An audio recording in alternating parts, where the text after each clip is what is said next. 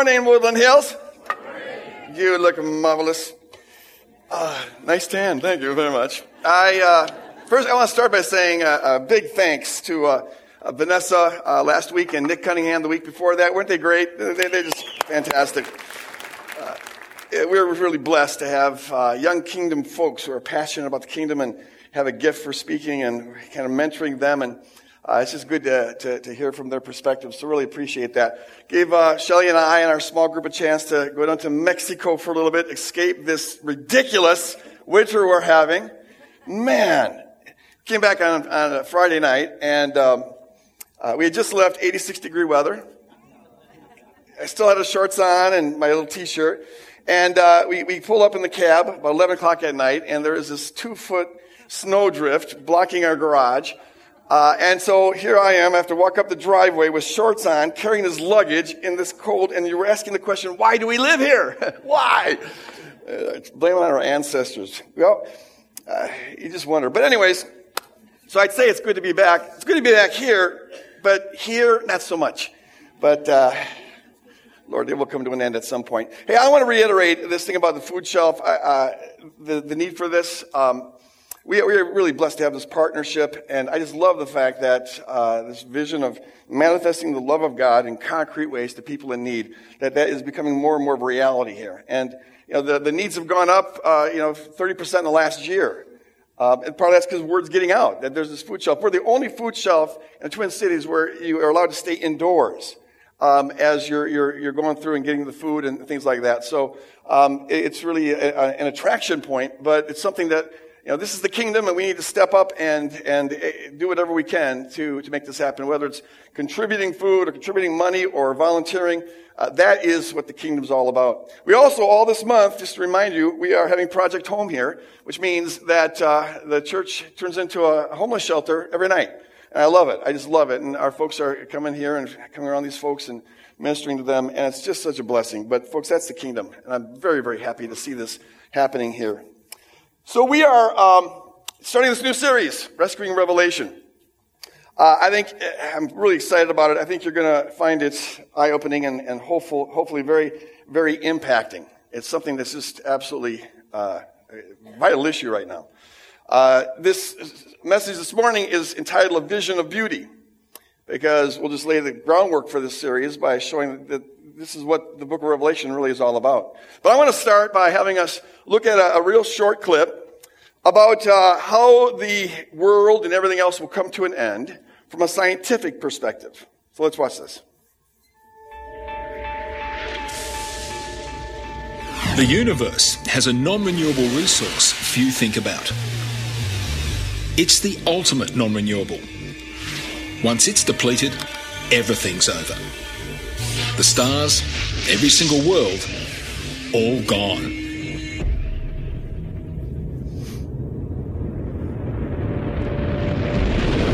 the sun, the galaxies, and planets all collapse into black holes and then evaporate into radiation so that the entire universe is filled with radiation and then nothing more can happen. In about 5 billion years, the hydrogen will run out in the sun it will turn into a white dwarf, and then it will slowly sink in towards the center of the galaxy. It'll probably merge with the giant black hole there. The black hole will sit around for, oh, 10 or 100 trillion years, and then it will evaporate.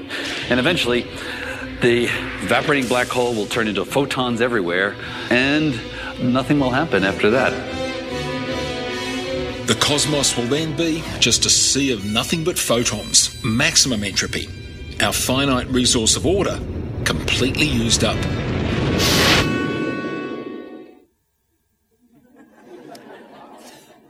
So there you go.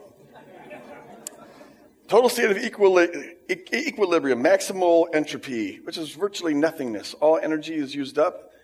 There's now going to be nothing but eternal darkness, void, and abyss, where nothing ever will happen again. Ever, ever, ever. Have a great day, you guys. God bless you. I'll see you next week. I, I, I, will tell you that I've never found this scenario, which is the uh, basically the uniform scenario in the scientific community. From a strictly scientific perspective, this is what's going to happen. And I, have never felt like that was a real satisfying uh, scenario at a personal level or on an intellectual level. Now, they, they say that, that all of the matter in the universe, which is just a manifestation of energy, all of it was once, at the beginning, condensed into this super, just condensed ball of energy, which they estimate, I've heard estimates of it was the size of a quarter, some would say a dime, and I've even heard some say that it was condensed to the size of a pinhead. All the energy of the universe, those billions and billions of galaxies, stars, were all just condensed into this pinhead, and then it exploded. And if you ask the question, where did the pinhead come from? Uh, the answer is, it didn't come from anything. It just was. It always was. So the pinhead is just existing, and then it explodes. And that explosion was so great, it, it, it caused, brought about all the usable energy in the universe. And as that energy began to condense, it formed stars and galaxies and planets and and ultimately, everything in the universe is still operating under the impact of that initial explosion, including human beings, our hopes and our dreams and our aspirations and our thought processes. All of it is reducible down to molecules bouncing off of one another like billiard balls under the impact of that initial Big Bang. What I'm doing right now, talking to you, is echoing the force of that Big Bang. It all is about that. It leaves some questions unanswered, it seems to me. Uh, like, for example, why did the pinhead explode? Every cause has an effect. The explosion is an effect, so it must have a cause. It's a fundamental assumption of science. Every cause has an effect, um, and every effect has a previous cause. So what caused that explosion? Why didn't it explode earlier? Like an eternity earlier, if it's always been. Why did it explode then? What changed? Something must have changed because it didn't explode earlier. Now, I've had the opportunity to ask that to several atheistic scientists over the years, and the answer I'm always given is that question doesn't make sense because time begins with the Big Bang. There is no before. Uh, it, it, begins with that. But it seems to me it does make sense to ask that question since every cause has an effect. Explosion is an effect, so what changed? Why wasn't it earlier? It does make sense to ask that. Um, and so when you tell me it doesn't make sense to ask that, I can only understand that to mean your way of saying I don't have an answer. But it's not a, it's not a complete theory. There's something missing here. I'm not against the idea of a Big Bang. Uh, you know, if you look at the, the galaxies, the stars, they are all spreading away from each other. The farther out you go, the faster they're spreading away. And if you, if you reverse time, it all does come back to, you know, it seems to point back to an initial explosion. Fine. That's, I have no problems with that. But it's not a complete theory. Uh, things are lack, it, it needs more of an explanation. And then this ending that they posit, where it's all, you know, second law of thermodynamics, everything runs out, all of usable energy gets used up. So we come to this heat death state of equilibrium, virtual nothingness for all eternity now. That means that this thing we call existence is nothing but like a hiccup. It's a hiccup between two seas of infinite nothingness. The first sea of nothingness going on for eternity has a pinhead of supercondensed matter. And then the second nothingness doesn't even have that. So there's nothingness with a pinhead, explosion, us, and then there's nothingness. Even more nothingness than there was at the beginning. There's, it just isn't, it, it, it's lacking coherence. There's something missing in that story. A one-shot deal, just a burp. Here we are. Um, and it's very depressing when you think about it. There's something, this, uh, something that doesn't fit the heart right. And then it doesn't explain us. We human beings, we are, we are beings who are rational and, and, and we have moral convictions and we're intentional. We, we have purpose and we long for purpose. But in this scenario, we are totally out of sync with nature.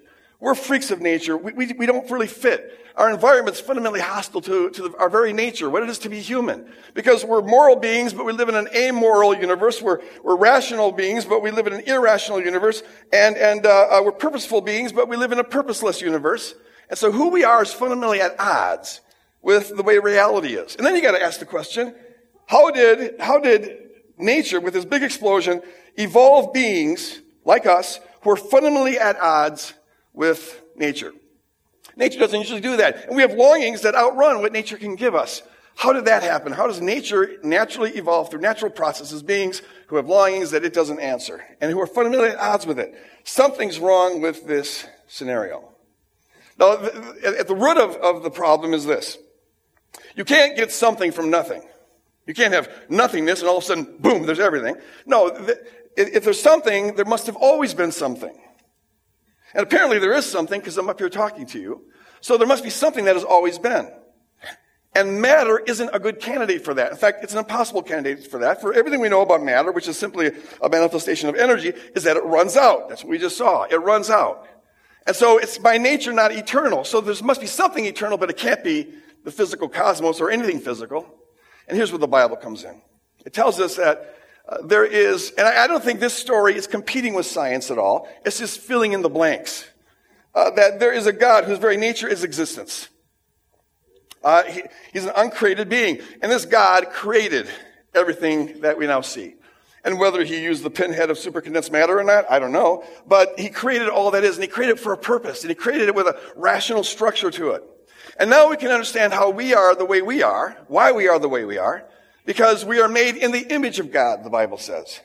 We're moral beings because he's a moral being. We're, we have purpose and intentions because he's an intentional being. Uh, we're, we're rational because he's a rational being. We're little examples of what he is on the infinite scale. And uh, he creates this world with a purpose and intention. It's rather than just being this, this irrational hiccup between two seas of infinite nothingness. The Bible tells us that this, this thing called existence is a God's creating a love story, and it'll be the greatest love story ever told. And uh, and and He created this world with a rational structure to it, which is why we can figure things out. That's why science is possible. Uh, there's a rational structure to the nature of things. We can ask questions of nature. If you're learning the, the language of nature, which is mathematics, you can ask questions of nature and you get answers. It's hard to explain that if you just think this is all just random molecules bopping into one another. It's what Einstein called, before he became a believer in God, he called it the incomprehensible comprehensibility of the universe. He couldn't comprehend how we can comprehend the universe because our mind investigating nature presupposes that it has a mind-like quality to it. And if you think it was created by a rational God, well, now you can understand that. But if you don't, that becomes quite incomprehensible. And it all has a purpose. And then, like science, the scripture tells us that this world as we now know it will come to an end. On that point, we agree. The question is, how will it end? And will there be a point to it? And scripture says, yes, there'll be a point to it. Um, but it will come to an end. But rather than coming to an end that is an infinite void, nothingness, darkness, total state of equilibrium, heat, death, uh, rather than that sad story, the Bible tells us that the end will be glorious. Because this fallen creation will be redeemed into a perfected creation. Uh, the creation that God has always wanted. And, and uh, th- that's when the fun really begins.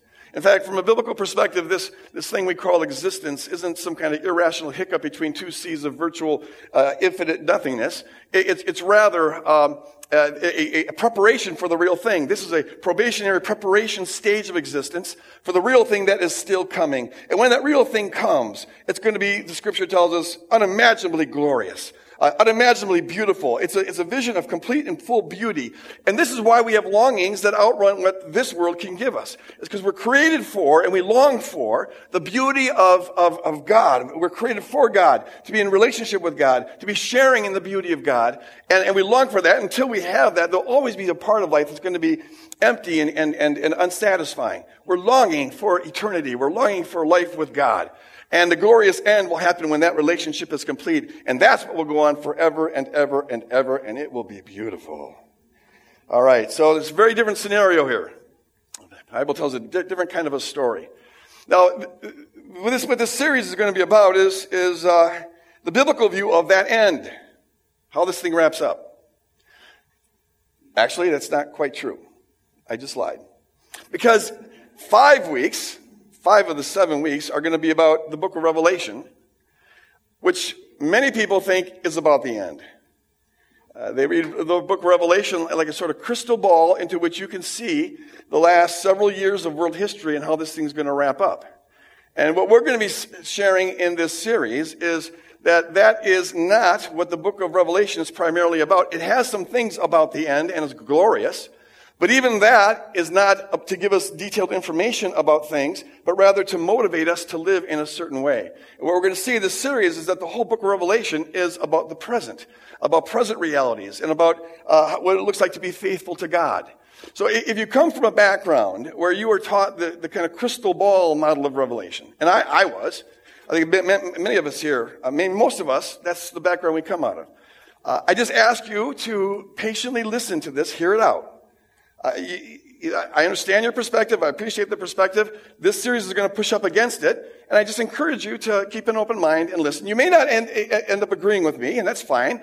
Uh, I don't think anyone here agrees with me on every point. You guys are wrong on a lot of stuff. But um, so we're not into a group think here where everyone has to think the same thoughts. But you won't even know what you're disagreeing with unless you hear it out. Fair enough? So just hear it out and process it, and let's see where it takes us. What I've observed is this. Every couple decades, it seems, uh, there's this thing that comes on us in America and to some degree in Europe. Some have called it apocalyptic fever, where, for whatever reasons, Christians and sometimes others get obsessed with the end of the world. Uh, and and when, whenever that happens, the book of Revelation takes center stage and people start gazing into the crystal ball to figure out the details of this thing. And there, there are people who are doing that all the time. Uh, they make a living doing it, but once in a while it grips the culture every couple of decades. I came to Christ in, in one of those periods. It was the mid 70s, 1974. And Hal Lindsey had just come out with his late great Planet Earth. That was like a bestseller. And everyone was reading it. And they were coming out with these scary movies like Thief in the Night uh, and Keith Green's scary song, Life was filled with guns and war, and everyone got trampled on the floor. I wish we'd all been ready. And, and, and people were getting scared into the kingdom. And the Antichrist is coming. You better know Jesus or you're going to get it. Um, and, and we gazed in that crystal ball a lot. In fact, I'd say most of the time reading the Bible, it was the book of Revelation. And we had it figured out. And we knew. We knew that Henry Kissinger was the Antichrist. We could prove it. And, and we knew, uh, you know, that, that uh, the, the ten-headed beast of the book of Revelation is the ten uh, heads of the European Union in the mid-70s. And we knew that they had a computer uh, that was called the beast, and it was going to be part of the whole one world government. And the barcodes that were just now coming out, that was all part of the one world government to take over the Antichrist. We just knew it. We knew that this was going to wrap up in a year or two at most, and we're going to be raptured. And that's the belief that Christians will be suctioned up into the sky, and, and then the world will go to hell in a handbasket, but we won't be around, so it doesn't bother us. And, and, and we would witness to people by saying, are you rapture ready? Are you rapture ready? You know, it was, it was you, you want to be taken up because man, once we're gone, it's going to be bad. We, we, we, found prophecies throughout the book of Revelation about helicopters and nuclear bombs and ray guns and, and Russia, Gog and Magog and China and all that. We had it down. well, it, it, it seems to me that we're in one of those kind of periods now. In the last, it's not just Christians either. In the last uh, two years, there's been over a dozen movies produced by Hollywood uh, about the end of the world, apocalyptic movies. It's, it's really capturing people. Uh, apocalyptic fever is in the air. And a lot of folks are gazing into the crystal ball. Uh, that Left Behind series, that book series, was on the New York Times bestseller list, sold millions and millions of copies. How come none of my books sell like that? But it's, all based on this, on this crystal ball model of revelation. And man, it just sells. Um, I, I, they made a movie out of it. I, didn't see it, but it's called Left Behind, and I'm told it wasn't the greatest movie in the world. But I'm also told that I've read that, that Hollywood is uh, coming out with another version of uh, a remake of it. And it's going to star Nicolas Cage. Left Behind with Nicolas Cage. I'm really hoping they cast Al Pacino as the Antichrist because he'd make a great Antichrist. He's got to, he's got to get. He has Antichrist written all over him. It's in the air. It's just what people are talking about. I'm getting questions all over the place about prophecy and book of Revelation and, and conspiracy theories, which wrap into the whole end times things. Oh, it's exploding right now. On the internet, conspiracy theories are all over the place. Illuminati's back. It's, it's in vogue once again. And I get asked, you know, do you think that Obama is going to head up, he's creating the one world government. That's one of the theories out there. He and the Clintons. Uh, they're, they're creating one world government. Is he the Antichrist? And, and they're fitting it with the book of, book of Revelation, this passage and that passage or whatever. Basically, whoever you hate, they're the evil ones running the world, and, and they'll be the Antichrist. And it's just, it's just, it's just going all over the place. And that's one of the reasons why I wanted to do the series. One of the things that concerns me the most is I'm finding in certain conservative Christian circles that this obsession with the crystal ball view of Revelation is affecting people's attitudes.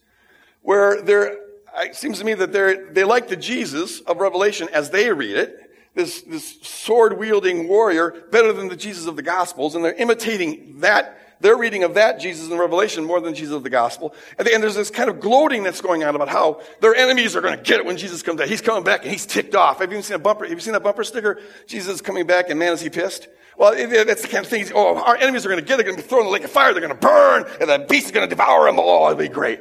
And we'll be watching from heaven, going, "Yay! Come on, do it." It's like, ah, you guys. What about that doesn't reflect the attitude of Jesus that we find in, in the New Testament. So this series is something that's very, very needed, I think.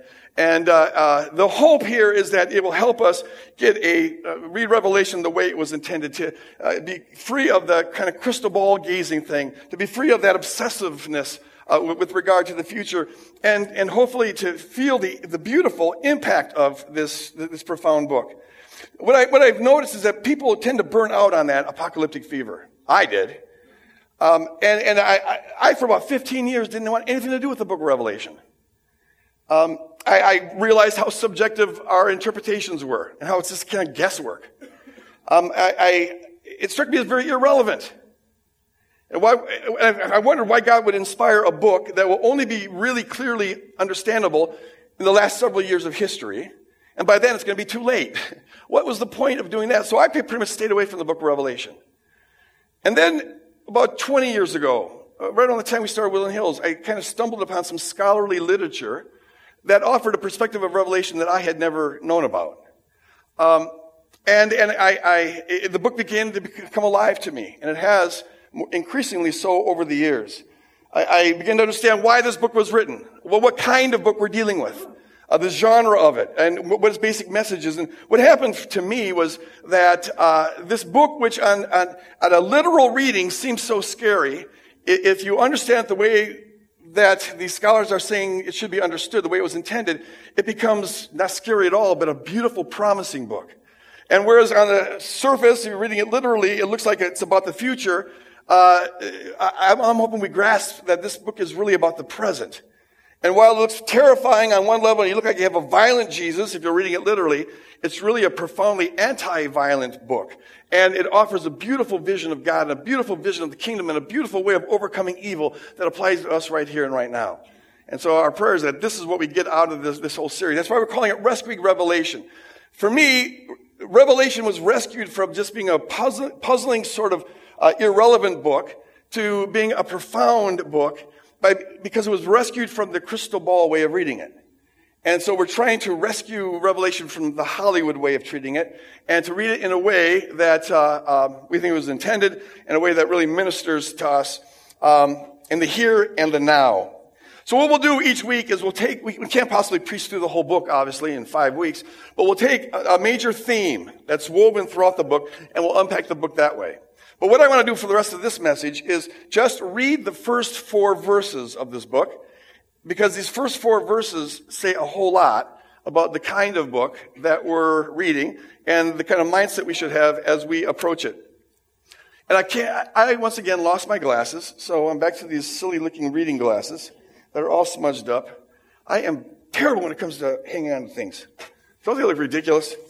all right. So here's what it says. First four verses.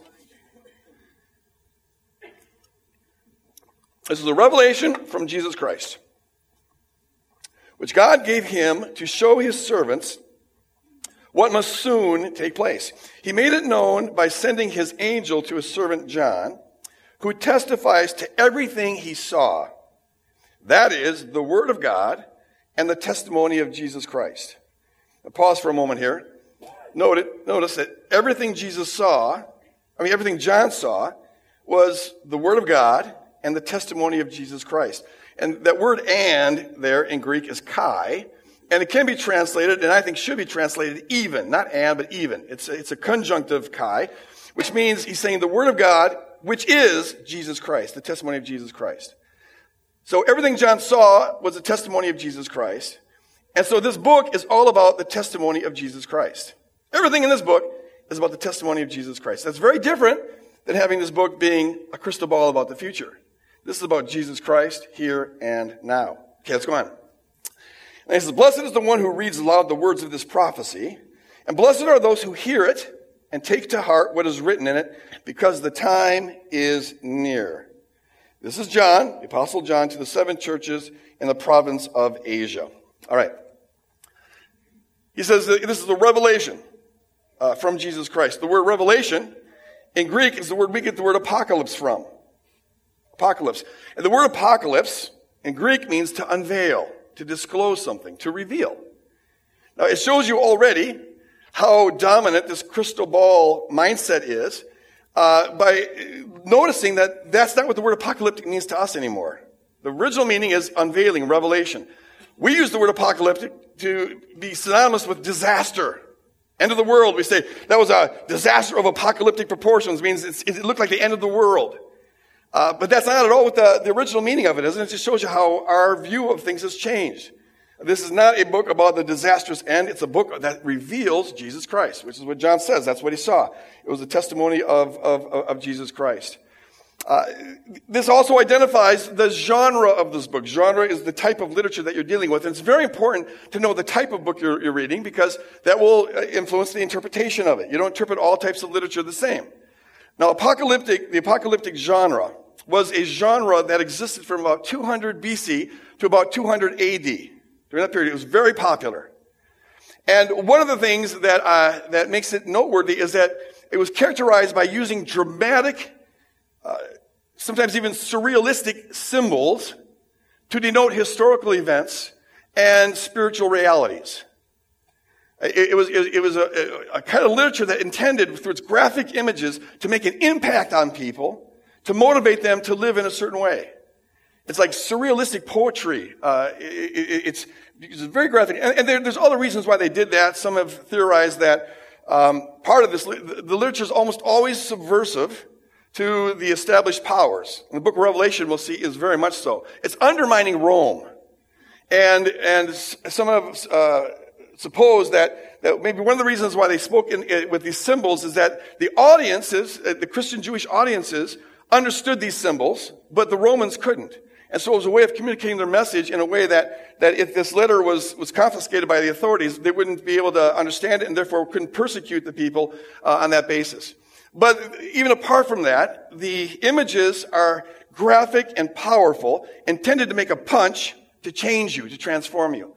Vern Eller wrote a book, uh, the best popular book I know on the book of Revelation. It's called The Most Revealing Book in the Bible. Vern Eller. If there's one book I'd recommend on Revelation, it'd be that one.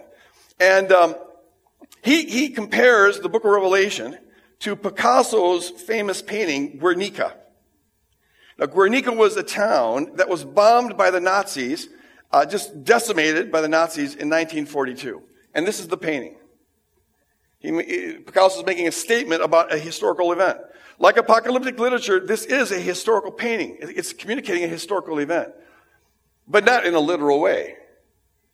You'll t- entirely miss the point of the painting if you say, hmm, the guy down there on the ground, what's his name? Uh, is, is, he related to the other guy over there? Uh, you know, uh, how old do you think he is? Hmm. Uh, and then, did people in Guernica really look like this? Man, they, they, they, must have lived close to a nuclear plant or something because they seem very deformed. Or, or, or is this the result of the bomb and they're all dismembered like this? And, oh, that poor horse, what's his name? We miss the point if we start asking, trying to extract literal information out of this. To get the point of this painting and to get the point of apocalyptic literature, you have to stop analyzing in a literal way and just let it impact you. Just let the images work together to create something in your heart. And when you do that, you'll find that this, this painting, uh, at least to a lot of people, communicates something that a literal snapshot ever could. It, it captures the horror of this event, uh, the, the, macabre dimension of this event, maybe, maybe even the diabolical uh, dimension of this event, the pain of this event, the evil of it. As sometimes people, and today, folks tend to be, we're in love with, with literalness more than I think any culture prior to us. We just love the literal. Uh, and people ask, why do you have to be so opaque? And why don't you just say it straight? Tell us it in a literal way. Why, Picasso, why do you have to be so fancy? And the answer is that you can say things in a non-literal way that are more profound than what you could say in a literal way. A snapshot could give you an actual scene of what the town looked like after the bombing. And if that's what you're looking for, fine, a snapshot will do. But a snapshot isn't going to capture the evil of it. And so he is here using this expressionistic kind of uh, style, bringing out a dimension that would otherwise uh, escape our eye. And so it is with apocalyptic literature. It's not meant to be analyzed in a literal way. And if you approach it with a literal mindset, you're going to miss the point of the whole thing. It's intended to be something that impacts our heart and that uh, uh, thereby changes us and motivates us uh, to move in a different direction. And to, to do that, we've just got to let it speak to us in these dramatic symbols. It's got to be felt. That's why we find um, John saying this. Uh, he says, Blessed is the one who reads aloud the words of this testimony, and blessed are those who hear. Notice this. John is assuming that this letter will be heard for the most part. Uh, in the ancient world, most people couldn't read, and so this is how you read a book. Someone would read it to you. And we know the early churches would get together. This is what we need to envision as we're reading this book. They would get together in a house church, roughly 20 to 30 people. One person would read it aloud in one sitting, and the others would hear. And so you get a very different impression of the book of Revelation if you're hearing it in one setting. You're not stopping. It's, uh, it's all one piece. You get a very different impression if you're doing it that way than if you are uh, microanalyzing it, picking apart verse by verse with your eye towards current events. John intends us to be hearing it the first way, not using it the second way. It's a little bit like, uh, like a, a, musical piece, uh, an orchestral piece. Um, you hear it, and you hear it as a whole, and it's the whole that impacts you. The relationship between the parts, uh, all together, it, it, it, has an impact on us. Uh, but if you stop the, the musical piece every two seconds to analyze each note, well, you're not going to feel the impact of the whole. You're dissecting it rather than experiencing it. And so it is with the book of Revelation. It's, it's, it's meant to be experienced, not to be dissected. Now, we sometimes have to, in fact, we frequently will have to stop and analyze the images he uses. Because he's using images that are going to be familiar to the people at the time. They'll know what it means, but we don't. Things are obvious to them that aren't obvious to us. And so we'll need to stop and, and, and uh, assess it. But we're doing this, we're assessing these symbols not by correlating them to our time, but by correlating them to their time. Because the question is, how would they have understood it? And we'll find that the symbols begin to take on a profound meaning and they stop being guesswork when you locate them in their time rather than trying to locate them in uh, our, our, our, current time. Uh, if we're assessing these symbols with our view on the newspaper or the news and trying to relate it like that, we're entirely missing the point of what John is getting at. And that relates to this final point. He says he's writing to the seven churches in the province of Asia Minor. That's the initial audience that John's writing to. These were churches that John had, was an overseer of. And so he is thinking of them as he's writing this. These are actual people and actual churches in an actual location. He's not writing to the 21st century. He's writing to these, these actual people. And so our job is to try to get into their mindset to understand the book the way they would have understood it uh, and, and, and, and uh, to, to assess the symbols the way they would have assessed it. See, if, if Revelation was in fact an inspired cryptogram that 21st century people are to decode, then it couldn't have possibly meant anything to the people in the first century. In fact, as I just said a little bit ago, it wouldn't mean much of anything to, to anyone up until the last several years of world history when it's too late. But John is communicating things that he, he intends his audience to understand. And it's, it's true of every book of the Bible that the primary meaning is going to be the meaning that it had to the original audience. It amazes me how people who understand that and they apply it to every other book of the Bible, when they come to the book of Revelation, all of a sudden they forget that. And they're always just looking at how does it, how, what does it mean to us in light of current events? No, it, it, the book applies to us. As all books of the Bible, they apply to us and they apply to people throughout all time. But before we can apply them rightly, we have to know what it means. You can't apply it before you know what it means. And to know what it means, we've got to get inside of their heads and go back to the first century. And so he's speaking about events that are, that are happening in the first century. This is why he says, you may have noticed this, uh, at the beginning it says that these are events that are soon going to take place. And then verse three, the time is near. And then he ends the book by saying that the Lord sent his angel to show his servants the things that must soon take place. Uh, throughout this book, we, we, find an emphasis on doing things quickly because the, the, the time's on us. Now we need to understand soon and near the way they would have understood soon and near. And when they hear the word soon and near and act quickly, they're not thinking, oh, 2,000 years from now. No, they're thinking it's right on us here. If they would have thought that this, is about what's going to happen 2,000 or 2,500 years from now, then they wouldn't have been motivated to act quickly. The reason they're motivated to act quickly is because they're told that these things are right here now. This is going to happen tomorrow. It, it, so these, the events that we need to be worried about to understand this book aren't events in our time, whether it's Obama or the European Union or whatever. No, we need to be looking at what events were happening in the first century. And, and, and relate them to these symbols. And when we do that, we're going to see this book takes on a clarity and a meaning that it otherwise wouldn't have. And then we can apply it to our life. And it applies in some beautiful and very profound ways. Uh, okay, I, I want to end by just saying two things here about our attitude as we approach this book that I think is really uh, important just as a reminder. The first thing is this, this. We are told throughout the whole Bible, Old Testament and New Testament, over and over and over again to trust God with our future. Trust God. In fact, that's the essence of faith. It's trust. Trust. And we're told over and over that if we trust God with our future, things will go good. But if we don't trust God, if we take our future into our own hands, things are not going to go good. So repeated theme throughout the whole biblical narrative. Jesus has said like this. Don't worry like those pagans worry about tomorrow. Don't be worried about what you're going to wear and clothing and all of that. Pagans chase after that stuff, but you, you, you, your heavenly Father knows you have need of that. Uh, so don't worry about tomorrow. You can't add one day to your life by worrying about it. Rather, be like the lilies of the field and the birds of the air. There's kind of a carefreeness there.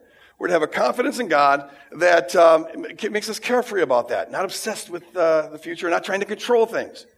This is one of the reasons why divination is strongly condemned in the Bible. Divination is when people try to get divine knowledge about the future. You're trying to divine the future.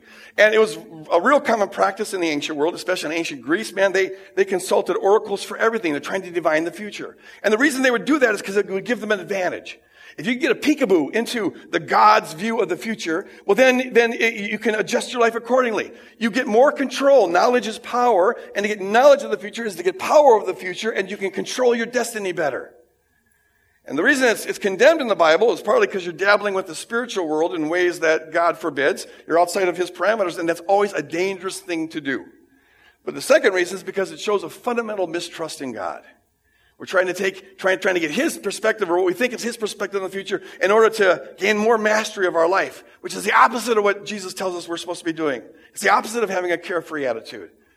I also think that's misguided because divination presupposes that you have a settled future out there with all the facts already in place, and that's screwed up for a lot of reasons, but that's a different message. We'll come to that some other time.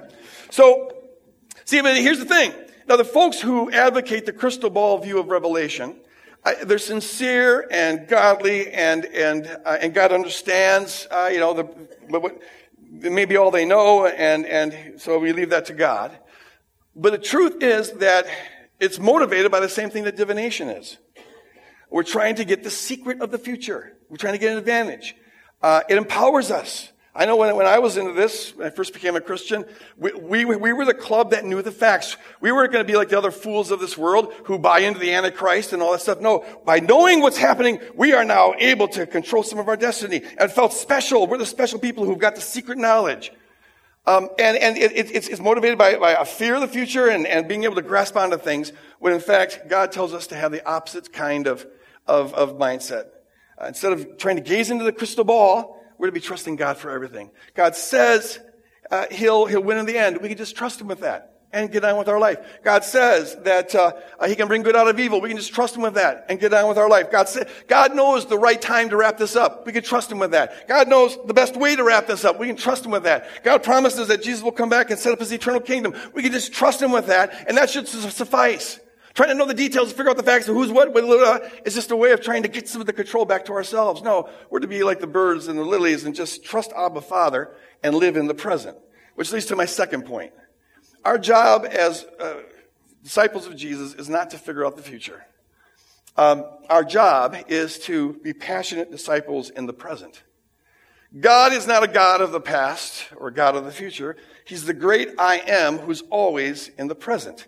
Because the past is gone and the future is not yet. The one thing that's real is the present. And God is the God of reality. He's the God of the here and He's the God of the now. And if we're obsessed with the past or we're obsessed with the future, we're going to miss what God's doing in the now. And that's the only thing that is important. Our focus should be on the now. Right now, God loves you with an everlasting love. And so right now, you need to accept that. That's what's important. Right now, God wants to keep growing us as disciples. Um, and, and we need to cooperate with Him. That's what's important. Right here, right now, God wants to use us to impact people and to spread His kingdom. That's what's important. Right now, there are people that God's going to call you to go out of your way to love in extraordinary ways. Uh, and, and, and if you're not present, you won't hear them doing that. If you're thinking about the future or the past, you'll miss this.